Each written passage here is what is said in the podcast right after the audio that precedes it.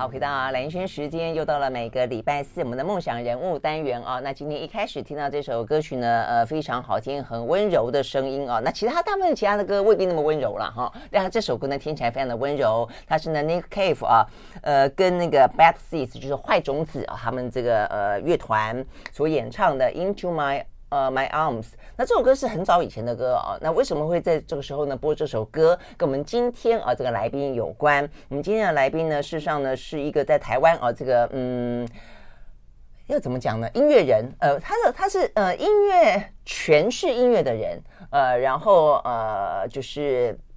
嗯，我觉得也是一个家学渊源的关系啦。总而言之呢，呃，他得过非常多的一些呃这个金钟奖啦，哦，他制作了一些音乐的节目啦，那组织了很多的音一些音乐的盛宴啦。那现在是一个作家，最近出了一本书。那这本书哦，这很特别，从音乐跨到了吃，我想这是一个最特别的地方啊，跨到料理哦，美食这件事情哦。他是马世芳到我们的现场来，Hello，世芳早安。嗨，蓝轩早，大家好，我是马世芳。对，呃。好久以前访问你是第一本书，我记得。哦，那真的是很久以前。你的什么蓝蓝地下地下双重梁这样？对对对，那个时候，嗯 啊，真的吗？嗯，两千零六年，哦，那真的是很早。OK，好，那呃，现在啊，因为这首歌在他的书里面啊有提到，你提到这首歌是因为你讲到你去听音乐，很多的咖啡厅，很多的 pub 里面，嗯，就有吃，对，也有。也有主要是喝啊，主要是喝。在在会提到这个歌，是因为这本书里有一些文字讲到了喝咖啡这件事情。嗯嗯。那呃，我我我说真的，我觉得台湾人喝咖啡应该是在全世界。数一数二的，没错，讲究。我们的咖啡真的是，你你要是大家出国旅游，你去喝国外的咖啡店就知道，台湾的咖啡真的不输给人家。真的，真的有。我们先前访问了那个阿里山的咖啡王子，那时候就是真的咖啡。现在台湾有点什么烘豆的啦。对，呃，然后呢，呃，这个什么品品测的，呃，杯测的啦，对，然后呢，去拉花的啦，哦，就你要各式的冠军都有，是是这样，没错。那么，呃，但是我在书里写的不是这种的，嗯嗯，我觉得是啊，有时候你就是需要去咖啡店里面，对，嗯，呃，那我会提到这首歌，是因为这张专辑刚出版的时候，那是一九九零年代啊，那天天气很糟糕，嗯，然后心情很坏，嗯。就觉得什么事情都不顺，嗯，然后那时候在天母吧，嗯，我还记得，就就去想说去喝一杯咖啡，稍微安神一下，嗯哼，推开那个店门口，对，里面的空气跟外面的空气完全不一样，然后外面很冷啊，对，里面是温暖的，而且那个咖啡香，然后你一打开门，那个咖啡香还有蛋糕饼饼干的味道全部进来。啊，店里正在放这张刚出版的专辑，就在放这首歌。这张专这这张专辑这这首歌是 A 面第一首嘛？啊，我们现在还会讲 A 面，对。真的是现在的年轻人知不知道什么是 A 面？我最近还去看那个 Win Winnerson 的那个片子，叫做《我的美好》，是是是，呃，我的完美生活，还卡带嘞。我想说，真的真的是 OK，好，继续。对，听到这首歌就觉得整个被救赎了，嗯，你就觉得好像有被接住。嗯，甚至那个咖啡你还不用入口，你闻到那个味道，整个心神就安定下来。所以有时候，嗯，一首对的歌跟一个对的咖啡可以救你一命也不一定。是我完全同意 啊！对，尤其在一一天啊，一天你可能总会有一个非常糟糕的时刻啊，或者一段时间，但是那个时候你只要一转念。有了一个不一样的心情之后，搞不好你整天就不一样了，可能明亮了起来。所以那之后到现在二十几年了，嗯、每次听到这首歌，我都好像闻到咖啡的味道。啊，对，所以我觉得其实味觉这件事情是很很微妙的。哎，我觉得味觉的味觉带有的记忆，嗯，我觉得有时候是更深刻的。嗯嗯嗯，OK，好，所以呢这边就要讲到说，为什么你要出这本书了啊？嗯、哦，没问题。对，所以一般人呢，这个对于马世芳的理解都跟音乐有关，但是呢，真的是我看你这个书写的真，哎，你真的很会做。他这本书里面一半一半呃一半一半以上啊，就是还真的就是写你怎么做菜，对对对，而且就直接是一个食谱了的概念。只是它的食谱的概念不是说啊什么东西几克，什么东西几勺啦啊。他比方说，我看你在描述着呃什么呃打什么勾什么线，画到什么呃画不动为止啊。比方说啊，或者说勾芡勾到什么样子，就一个很很感觉式的啊这个分量，但是。很很很文学性，也很生活化，很好。家常菜嘛，嗯，家常菜就是大家回去问阿公阿妈，问妈妈你怎么做的，他也想讲不清楚，对，就是说，哎，不然你回来我做一次给你看嘛，嗯，或者说看情形啊，啊，觉得差不多就好啦，不都是这样吗？是啊，那所以家常菜我后来，我因为我我中年才下下厨，我就之前做菜做好玩的啊，这个四十多岁之后才开始频繁的做菜，那是不得已。你要讲一下为什么不得已？为为什么不得已？是因为 我跟你讲，我们十十二年前搬到从化区，都是新房子新社区，就没有那种。我们在之前是住民生社区，哦，我都说民生社区，我都开玩笑讲民生社区就是很多刁民，你知道，就是嘴巴很刁，在那边 在那边开卖吃的店，你要是不实惠不好吃，根本活不下去嘛，真的，外食太方便了，没错没。错，所以就没有必要一天到晚在家里做菜。那我我是结婚才搬出来住，我之前跟爸妈住啊，所以也没有什么做菜的需求啊，也没有做菜的动力啊。呃，但是到了从化区，我们聊大家就知道了，他爸妈可会做菜了，所以他们很会做，对，但是。那没办法，就附近走路可以到的地方没有能吃的店啊。嗯、但是，一出门右转家乐福，左转主妇联盟，再走七五六分钟是水流宫超级大的传统市场。Uh huh、那变成在家做菜是最实际的事情。嗯，就是你没空出去吃。对。然后那个时候呢，十几年前，然后什么 Uber Eats 啊，什么熊猫也还没有，对，那就自己做嘛，煮碗面总会吧，嗯，哦，就从煮一碗面开始，慢慢慢慢就变成哦，那就那就在家做，嗯，那在家做做做，又碰到这个呃各种各样的状况啊，就碰到疫情，真正开始密集做菜真的是疫情，疫情那两年啊，一天在家做三顿饭，那我太太在外商公司上班，她每天关在房间里面跟全世界的同事客户开会啊，她哪有空做菜？所以你们家做菜都是你，就是我做啊。你太太不不做菜，他也会做，嗯，但是就是他忙嘛，嗯，那我在家里就是时间弹性很大嘛，就是我就做。自由工作者就这个好。所以这个就做做做做做。那中年人下厨的特色是什么？我跟你们讲，就是半路出家啊，做什么做完就忘了。你要是像妈妈那种，或者像这个呃，从年轻就开始做起，那那个做菜怎么做是身体记忆，嗯，你根本不需要想。嗯，你就这样做做做，味道差不多，而且你自己会判断它做出来会是什么样子。嗯，我们不是嘛？我们就是查网络，哦，要这样做，学这样，嗯。那哎，游戏哎，你这样讲也没错，我自己也是一样。我只要查网络做的，嗯，我下次一定忘。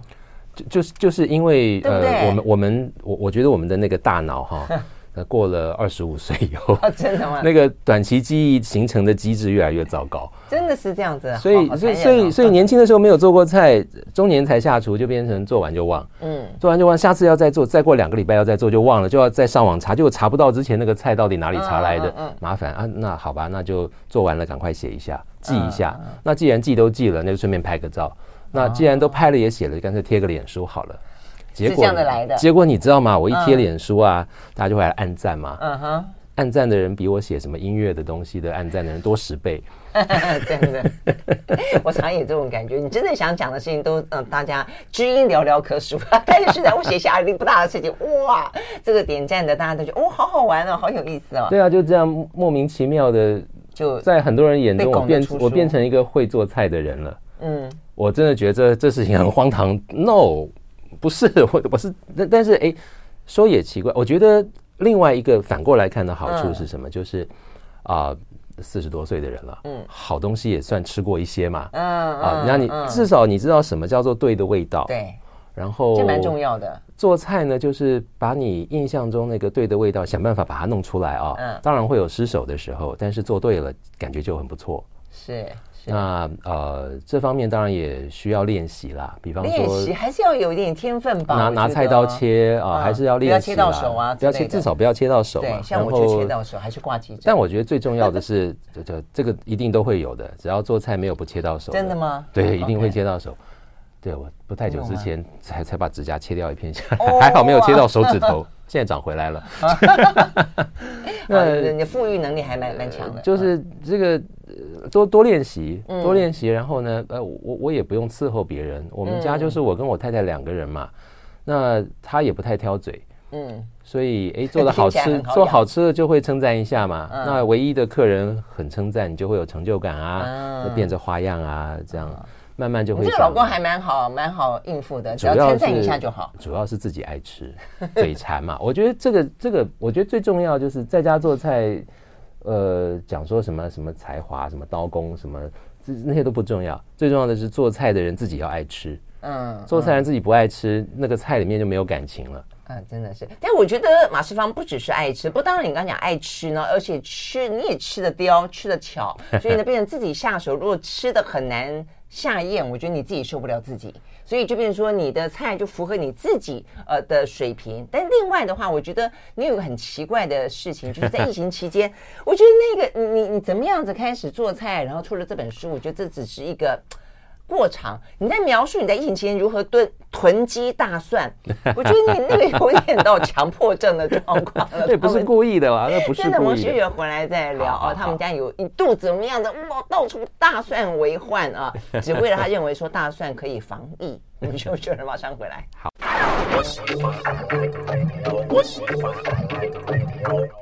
好，回到啊，连线时间，继续和现场邀请到的啊，一般人都是称你，会称你音乐人吗？好像 算不算？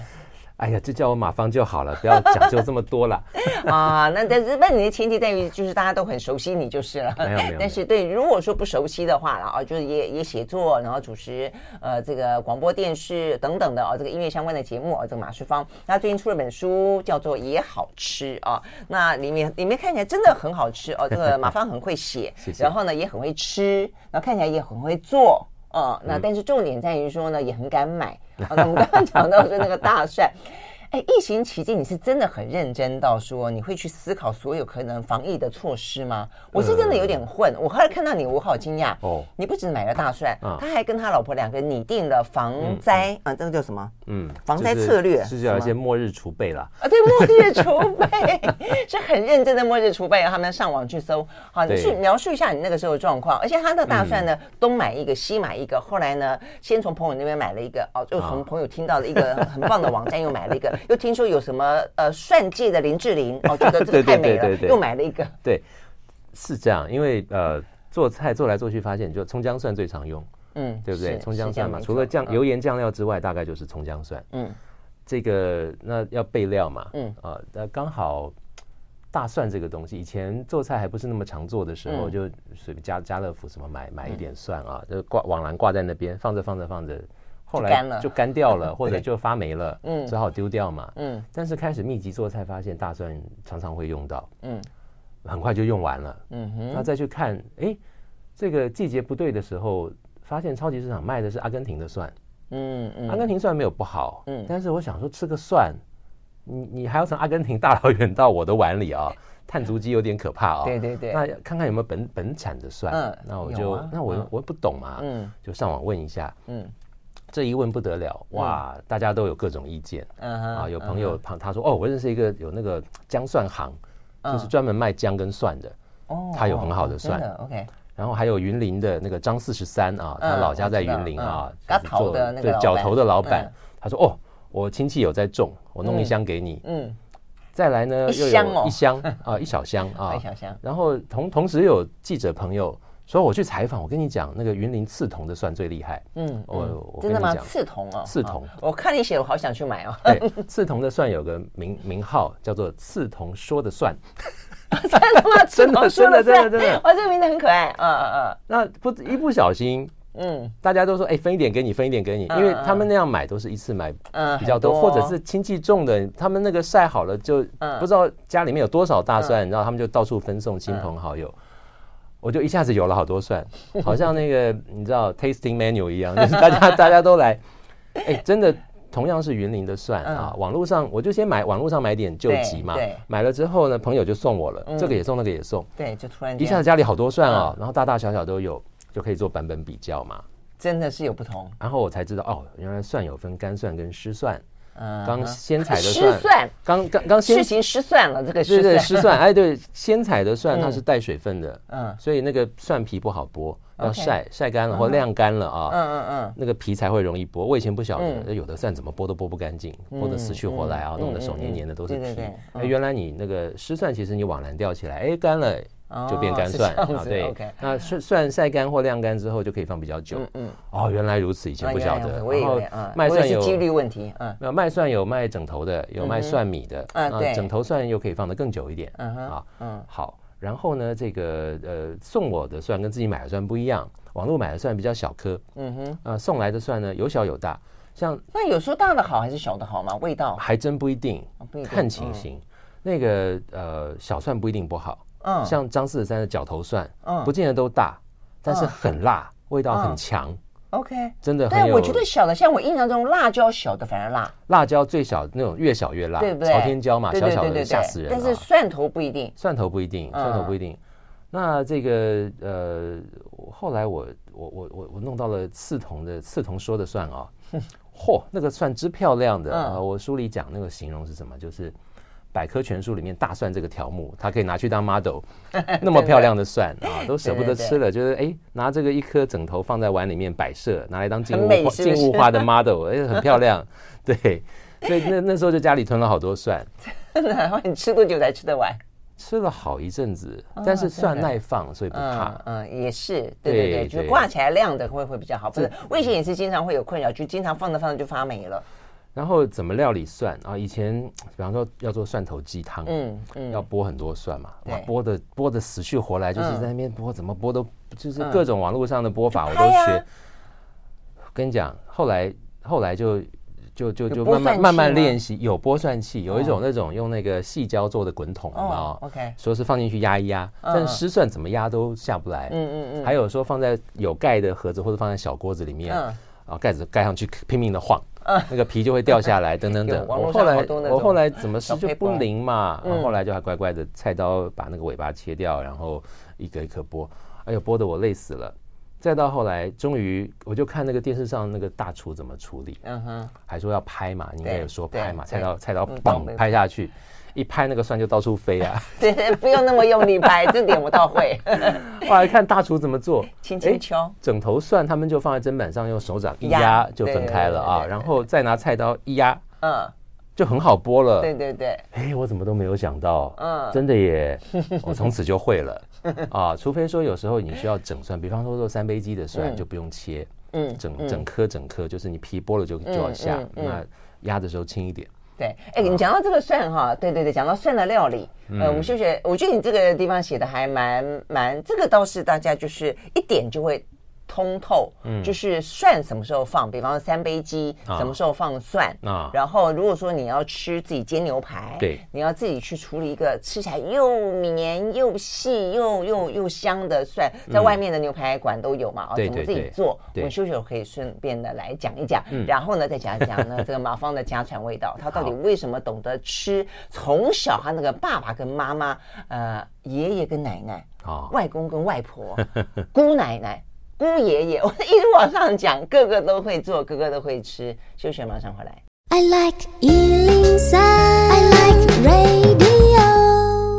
好，回到连续时间，继续和现场邀请到的作家马世芳来聊天啊。他最近出了一本书，呃，叫做《也好吃》啊。所以呢，从音乐跨到美食啊，呃，完全没有违和感了。而且你可以看 看得到，从里面他的呃求知精神非常的高哦、啊。那当然一定要有热情，然后呢啊，自己爱吃，然后自己懂吃，自己会做啊。那我刚刚讲到，因为讲到蒜啦哦、啊，那我觉得哎，这个蒜你在讲三杯鸡的时候，我觉得蛮好玩的。嗯，所以是你们家的蒜呃是最后下。还是一般人，因为我我我没有没有没有一般一般外面做三杯鸡都会先放先放对，嗯、先先把三那个大蒜放进去，然后跟那个姜啊，然后跟什么一起炒啊，然后放鸡肉啊，嗯嗯、最后收汁。所以可能是九层塔。像你在你在外面吃三杯鸡啊，就九层塔最后放。在外面吃三杯鸡的那个蒜应该是炖过的，比较软的。啊，对对对。那甚至像大厨子他们做三杯鸡，可能蒜还会先过油，也不一定，有可能啊。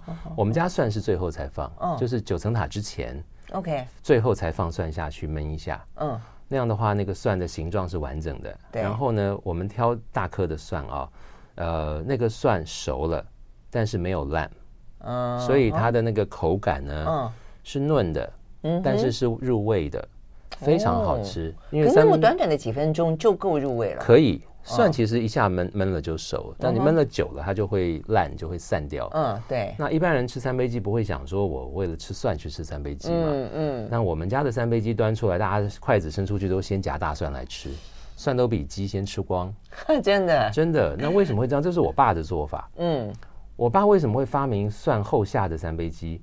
我不知道。我问过他，我因为我们我们家就外省人家庭啊，嗯，三杯鸡是。是是怎么怎么会跑到我们家的饭桌上的啊？嗯，我就他说都是我爸在做，那就五族大融合啊，不都是这样？那总要有个地方，总要有个地方学嘛。我就问我爸，你这三杯鸡到底什么时候跟谁学的？嗯，他就说这哪需要学？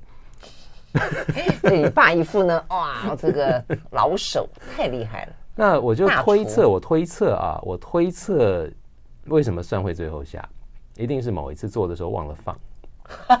到最后准备要收收尾的时候，一看，哎，怎么有一碗大蒜还在这里？赶快倒下去焖一下。这个说法有点吐槽你爸的感觉。我觉得我猜了很多很多美好的事情都是这样的意外啊。嗯嗯嗯。那呃，哎，一发现这样特别好吃，以后就都这样了。嗯，我猜是这样了。那后来我就想说，我得把这个学会，因为后来我爸的三杯鸡变成他的名菜耶。啊，这样。就是在家请客他都会做，过年他也会做一锅三杯鸡啊。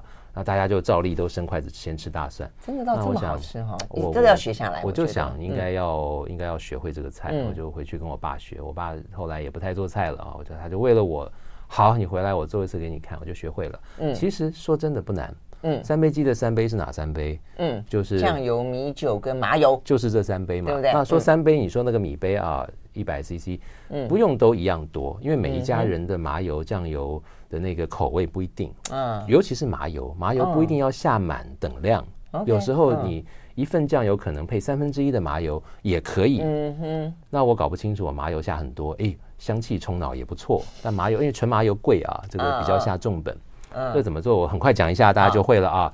首先呢，先下点白麻油，下点橄榄油，随便啦，就在这个锅壁厚一点的锅子里面呢，你先把这个老姜炒一炒，嗯，炒过之后呢。就下鸡肉，鸡肉皮朝下，最好是买好的土鸡或仿土鸡的鸡腿肉，剁大块，洗干净，把内脏啊、血块都摘掉啊，然后下锅去煎，鸡皮炒一炒，煎一煎，它出点鸡油啊。那现在锅子里面就有姜跟鸡，对不对？嗯嗯、接下来呢，你就下刚才讲的这三杯，嗯哼，三杯就是你下酱油，嗯、下麻油，下米酒。嗯。嗯那个大概一一一一两块的大鸡腿的话，可能抓个一百 CC 的酱油，一百 CC 的米酒，然后麻油你可能从二十三十五十到一百都可以，看状况。下去之后放点糖，嗯，然后你要是爱吃辣就下点辣椒，嗯，然后这个拌一拌，关盖，关盖，让它焖煮，嗯哼。那你看那个小火中火，呃，不要开太大的火，嗯，差不多中小中火，也不要开小火，它中火吧，中火焖一焖啊。这这个三三杯的这个料理呢，大概就是这一步，让里面的肉可以熟。嗯哼，那怎么样叫熟了？嗯，就差不多的五分钟、七分钟，这就看你的鸡的状况了。嗯嗯，那差不多熟了呢，你开盖子，嗯，拌一拌，啊，这个时候再下大蒜。嗯，那真的做三杯的时候，一般不太加水。但是要是你觉得有点要干锅了啊，加点水我觉得没关系啦，嗯，就加点水啊。那这个时候再下大蒜，就是鸡已经熟了再下大蒜。OK，大蒜要要整头的剥，然后一颗一颗的那个蒜米啊，嗯，不要拍，不要拍，全部丢下去，然后圆圆饱饱的放进去，多放无妨，嗯哼，就放多一点，嗯，那么放进去拌一拌，盖锅子的盖子，然后关火。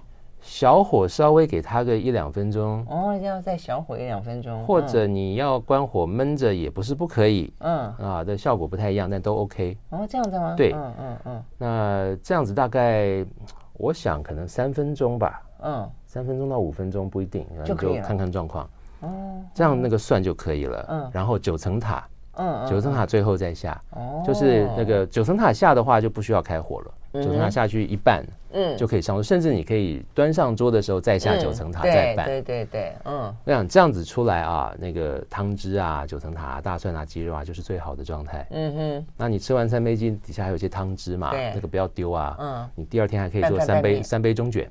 三杯中卷，哎，因为中卷熟得快，直接可以再做一锅，对，或者拌拌饭拌面也很方便，这样大家就都会了，是不是很简单？真的听得出来，他真的是会做，而且呢，听起来是天天做，餐餐需要做，就需要想到下一顿 可以顺便，就是尽量物尽其用嘛。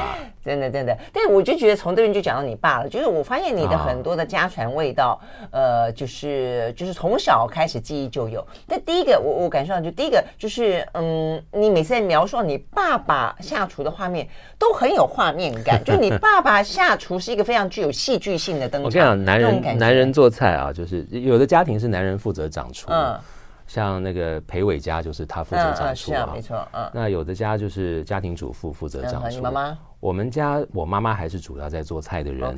那我爸妈都是要工作要上班嘛，很忙啊，所以不一定顿顿做。那小时候他们就把我们丢到外公外婆那边去，所以我小时候在外公外婆家吃饭的机会也很多。哦，难怪就是外公外婆的菜。对我我其实我的整个味觉。是我妈妈这边的影响。你妈妈这边，你妈妈是陶小琴嘛？你妈妈是是哪里菜？江浙江浙菜为主，因为外公外婆是苏州人，啊，就是我们一天到晚在外公外婆家。OK，所以吃都是吃那边的那菜。对，然后在外公外婆家有一位来帮忙的阿里婆，她是嘎拉出身，就是万万华出身的，嗯哼，所以她做台菜啊，嗯，她又跟我的外曾祖母学学做苏州菜啊。你外曾祖母那时候还在？我外曾祖母那时候还在，她过世的时候我上小学，所以。呃，阿里婆整治的那一桌菜就是 fusion，就是 fusion，对，雪菜黄鱼旁边可以是白斩鸡啊，对，就是就是完完完全不违和，真的，对，所以我小时候吃的就是阿里婆为我奠定的味觉基础，嗯，是这样。嗯、那我爸做菜就是呢，我觉得小时候吃过苦啊，长大了就要有补偿心理，嗯哼，所以我爸买菜买什么都一大堆。嗯嗯，买橘子就是买一箩啊，这样。那我妈就很烦恼嘛，对，嗯，因为她买回来还得要负责处理。但后来也就想开了，哎呀，买橘子也花不了几个钱，随便了，吃不完就丢掉就算了。对，就是最后都坏掉就只好丢掉。那呃，做菜我爸就会都要做大锅的，做大份的。嗯，炖肘子拿慢锅炖一整个。那是一个什么样的心态？就是一种要创造一种丰衣足食的满足感。对啊，我真的觉得你爸很好玩。要做大肉啊，做个炖个酸梅汤都要炖超级一大锅，一次炖就是一整个夏天可以喝的量。对，就我觉得那是他的特色了。然后男人下厨啊，就是会倾向于做炫耀性的大菜，是吧？哈，然后从来不会收拾厨房的。真的，他你这边有有一幕讲到，你爸在喝高粱酒，嗯，他会把高粱酒放在杯子里面，然后点火。他那个不是喝，他是，是他是突发奇想，嗯，就有一天他他他忽然就想，他就他就说这个可以点得着，点得着，因为酒精浓度高。我觉得他应该是要跟我们示范，就是酒的酒精浓度够高的时候，一点就会着。嗯哼，有一天他就把家里灯都关了啊，嗯，就。拿了火柴还是打火机，一杯高粱，砰一点，哎，真的冒起青色的薄薄的火，嗯嗯，嗯，而且还真的就烧着，你知道吗？嗯，我们就很高兴，我爸就把很高兴举起来，我们就两个小朋友跟着很兴奋，跟着他跑。后来在家里面这个传递圣火的感觉，烧着烧着那个杯子叭就裂开了，酒就流了一地啊，那就是童年很有很有趣的一个记忆。我爸还跟我们讲过大曲酒，现在大曲酒都不太买得到了，嗯。以前那个大曲酒哇，我爸说那个裂到你可以直接拿来蘸蘸了棉花就可以打针之前擦一擦，有到这种程度。然后他会拿筷子头沾一沾一点，让我舔一下，我我就辣的哇，他就觉得很好笑。对，我觉得你爸蛮好笑的。我爸很坏，他小时候我可能才两岁还是一岁，一岁吧，他就在我的奶瓶里面灌啤酒叫我喝，我我居然也就喝了半瓶，后来整个晚上都在翻跟斗。哎，坦白讲，如果我有小孩，我就我也是那样的人哎，我我会觉得给他试一试啊，蛮好玩的嘛。后来他被我外公臭骂一顿，活该。所以从此呢，马芳说他就不爱喝酒了。对，真的。所以是可能是小时候一两岁的时候被他爸搞砸了，或者是你现在要拿奶瓶喝，哎哎，搞不好你就开始喜欢了，因为那种感觉哦，是那个童年依稀的在你的记忆最深处的那个。有可能。现现在喝酒就是要有好饭好菜。嗯，就会有兴致喝，嗯、对，否则的话、嗯，不然单喝的机会真的就不太有兴致了。对好，我们休息再回来。好现在已经春天了哦。你刚刚讲到你爸的那个那锅酸梅汤，我觉得可以稍微来来学一下，因为夏天快到了嘛。好，那之后呢，再看看呢，呃，家传味道之外呢，每一个人都是这样的一个成长过程，就先有家里面的味道，可能有妈妈的味道，或者有爸爸的味道，嗯，之后长大就要有自己的味道。所以呢，大人的味道是什么？在马芳的呃。摸索当中，他创造出什么样子属于自己的味道？马上回来。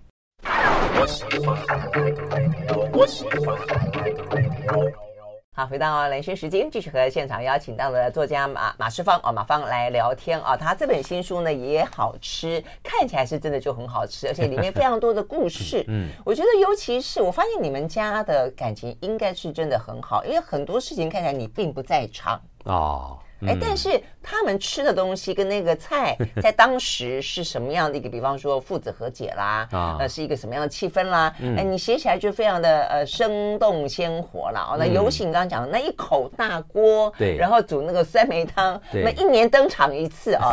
我在想，你们家多大？如果说你爸妈都搞这种。一年登场一次的东西还好啊，橱柜里面存了一个大锅子，也不是放不下了。哎，我觉得就那么一个大锅子，也就那么一个了。大概大概这么大，就是啊，怎么怎么怎么形容才好呢？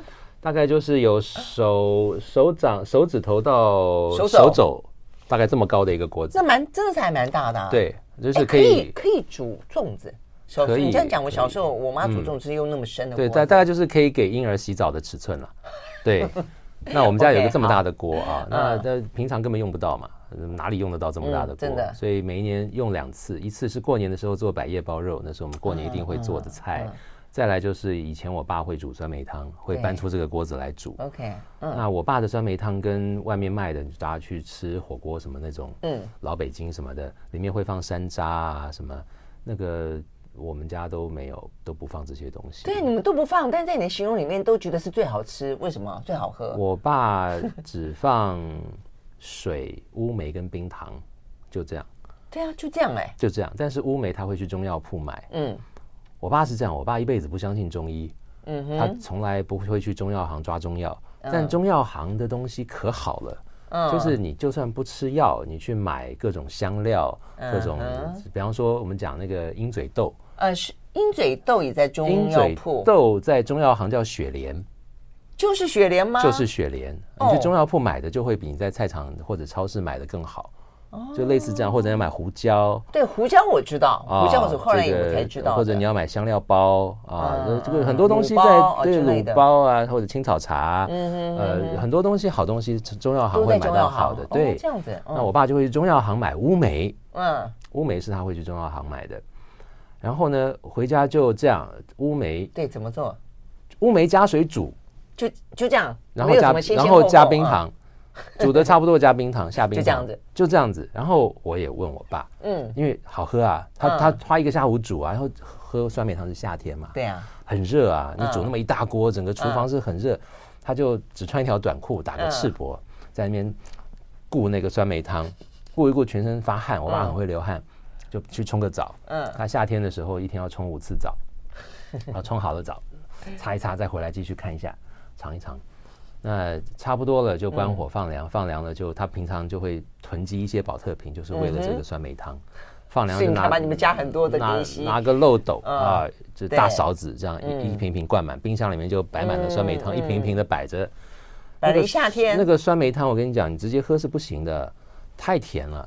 哦。就是你要是直接倒出来，那个会挂杯，你知道，就是那么甜，像糖浆一样。要兑水啊，倒出来加很多冰块或者兑五倍的水。但是好喝的不得了，你喝了那个酸梅汤，你根本不会想喝可乐啊，不会想喝什么汽水啊，就不需要。那我就想，这个我要学啊。嗯哼，我就问我爸，哎，那比例到底怎么抓的？嗯，他讲不清楚啊，就觉得差不多就可以了吧？就几斤乌梅加多少水，要加多少糖，不知道啊。嗯，但是我觉得听众朋友可以做做看，你就去中药行买乌梅，你也不用拿大锅子煮，你就一次煮少一点。对，反正乌梅冰糖水嘛。对啊，听起来那么简单，怎么煮都不会错。嗯，你反正煮出来太甜就加水嘛，煮出来不够甜就加冰糖嘛，煮出来不够浓就多放点乌梅嘛。嗯，你总是会找出一个自己觉得可以的比例嘛。这就是我爸的酸梅汤了。我觉得他也就是这样，他可能做一做，差糖厂差不多，然后加点糖，嗯，然后再煮一下，就调出一个他认为的完美比例。对，搞不好他每次煮，搞不好他每次都不一样。嗯，谁知道？嗯，对，所以所以煮东西对你来说到底是是一个什么样子的？是传承吗？是记忆吗？还是还是什么？我觉得一个是呃，因为要自己做给自己吃，嗯，所以要做自己喜欢吃的东西，嗯，所以首先自己得是一个馋嘴馋的人，嗯、要爱吃，嗯、不然随便乱吃，只要能够活得下去，吃什么都一样，嗯。那再来想办法去再现心目中对的味道，这是一件事情。再来是做菜很有成就感啊，嗯，就是很多人虽然很会做菜，但是不爱做菜，那是不得已的。很多家庭主妇是这样，手艺很好，但是能不要做就不要做。就是啊，所以你看啊，这个在家做的基本上都是妈妈，但是成为大厨的呢，多嘛是男生，这就是很奇怪的一件事情。就他可能在家做烦了，就是服务的对象不一样，目的性不一样嘛。那我是很爱做，因为做菜可以逃避工作，你知道吗？这是最好的逃避的借口。人总是要吃饭嘛。嗯。哎，时间到了该吃饭啊，赶快就离开电脑，不要管这些，就去做炒一炒，弄一弄。做菜是你只要有投入就会有回报。嗯。这是一种。非常有成就感的创造性的劳动啊，嗯嗯，那你你你要伺候的那个人，你把他说的一副很伟大，还创造性的劳动，他他是啊，他是你只要有投入就会有回报啊，然后他是创造性的啊，他是一个劳动，但是但是你只要有做就会有结果，嗯，然后你要伺候的这个顾客吃的开心，跟你说好吃好吃，可以安太后，开心啊，这个超级开心的啊，这太后开心我也开心啊，自己吃了也很满意嘛。那这个就是一个我很很有成就感的事情，嗯嗯啊、呃，所以做菜对我来说就是开开心心的一个事儿，嗯，那也也不会说像很多家庭主妇每天累得要死。然后我我要跟大家说，要是你真的每天在家会常常做菜的话，嗯、有一个东西非常重要，嗯，不是油盐酱料，也不是厨具什么，嗯，洗碗机，洗碗机，OK，洗碗机。你刚才讲说男人呢，基本上都没后手的。啊，就是是不是厨房乱七八糟的？对对对，最后洗碗很痛苦。我不相信世界上有人喜欢洗碗。对，好，所以呢，要要能吃，呃，要能做，当然也要就是要要维持干净清洁了啊。那我们刚刚讲那么多，我觉得属于呃家传的味道，家里头的记忆等等啊。那我觉得人长大的过程当中去探索世界的味道，也是一件很好玩的事情啊。但因为时间不多了，但我们休息回来聊。每一个人应该都有属于自己那种。初长大的时候，哦，你开始觉得，哎，什么叫做大人的味道？嗯，什么是属于你一定会想要找一些跟家里面不一样的味道？那那个过程其实还蛮好玩的啊。那这个里头呢，也有属于马芳自己呢，呃，长大的过程当中的味道。马上回来。I like 103, I like radio 好，回到啊，冷轩时间，呃，这个继续和现场邀请到了作家马芳啊，马世芳来聊天。他出的这本书叫做《也好吃》啊。你的，你，你的，基本上你的，我觉得好像大家对于大人的味道，通常会接触到的会差不多、嗯、哦。咖啡对我来说也是第一个属于哦，我长大了呢，对，我要喝咖啡哦，对对对对，然后觉得哎，喝咖啡好像突然之间觉得自己洋派了起来，没错，呃，然后时髦了起来，这是一个，嗯，民主香肠是另外一个，因为那时候你在 呃学你在野百合，所以你在那个时候参加的，我可能大你几岁，我在跑新闻。啊，那那个时候的话呢，就是民主香肠，我们那时候一天到晚就是要去追，不只是那个野百合当场了，还包括接下来的选举，对，每一场，对，每次去呢听政见，然后呢可能撑着雨啊，大家底下万头钻动，听那个民进党谁呀？哦，口才超级好的，搬个小板凳，嗯，然后呢，边抄笔记，因为我们要要采访嘛，是是是，就要边吃民主香肠，那临走前吃巴拉一下，哇，觉得好爽，真的，我觉得那个很好玩，真的。呃，民主香肠，我的初体验就是在野百合，一九九零年三月。那一年，我快要十九岁，十八岁，哦，大学一年级，大学你一年级哈，大学一年级，你是一年级，就跟着去凑热闹。大四刚毕业，对，那呃那时候很有意思啊、哦。要是有身历其境的朋友，可能还有印象，就人多之处必有摊贩，所以这个民主香肠香肠摊子就去了，就就出现了嘛。嗯、还有很多摆地摊的啊，卖各种东西。嗯、那时候会卖录影带的，对对，我觉得你那段写的非常好。卖绿色小组的录影带啊，绿色小组，你有没有去过拖？有有有，那但是他是大人去的。养和堂楼上那个，我就跟着大人去啊，都是那些很厉害的绿色小组以及自力报系的摄影大哥们。我们这些小屁孩只是去偷看一下，混混不进去了。对，但是呃，卖录影带的啊，就会卖绿绿色小组录影带，还会同时卖 A 片。对，我觉得这在很好笑。对，所以你知道，就你烤香肠的味道，嗯，然后那个摊位上你会看到有朱高正问政实录，有郑南榕自焚现场。有鹿港反杜邦抗争，嗯，然后也有一堆 A 片，嗯，还有食人族大屠杀之类奇怪的录影带，就全部混在一起。你知道后解严时代那种，而且 A 片的名字都取得也很厉害，很厉害，真的很，他们的充满了充满了各种光怪陆离的想象。对，所以后解严是什么意思？就是政治上面的经济松绑，地下经济蓬勃发展之外。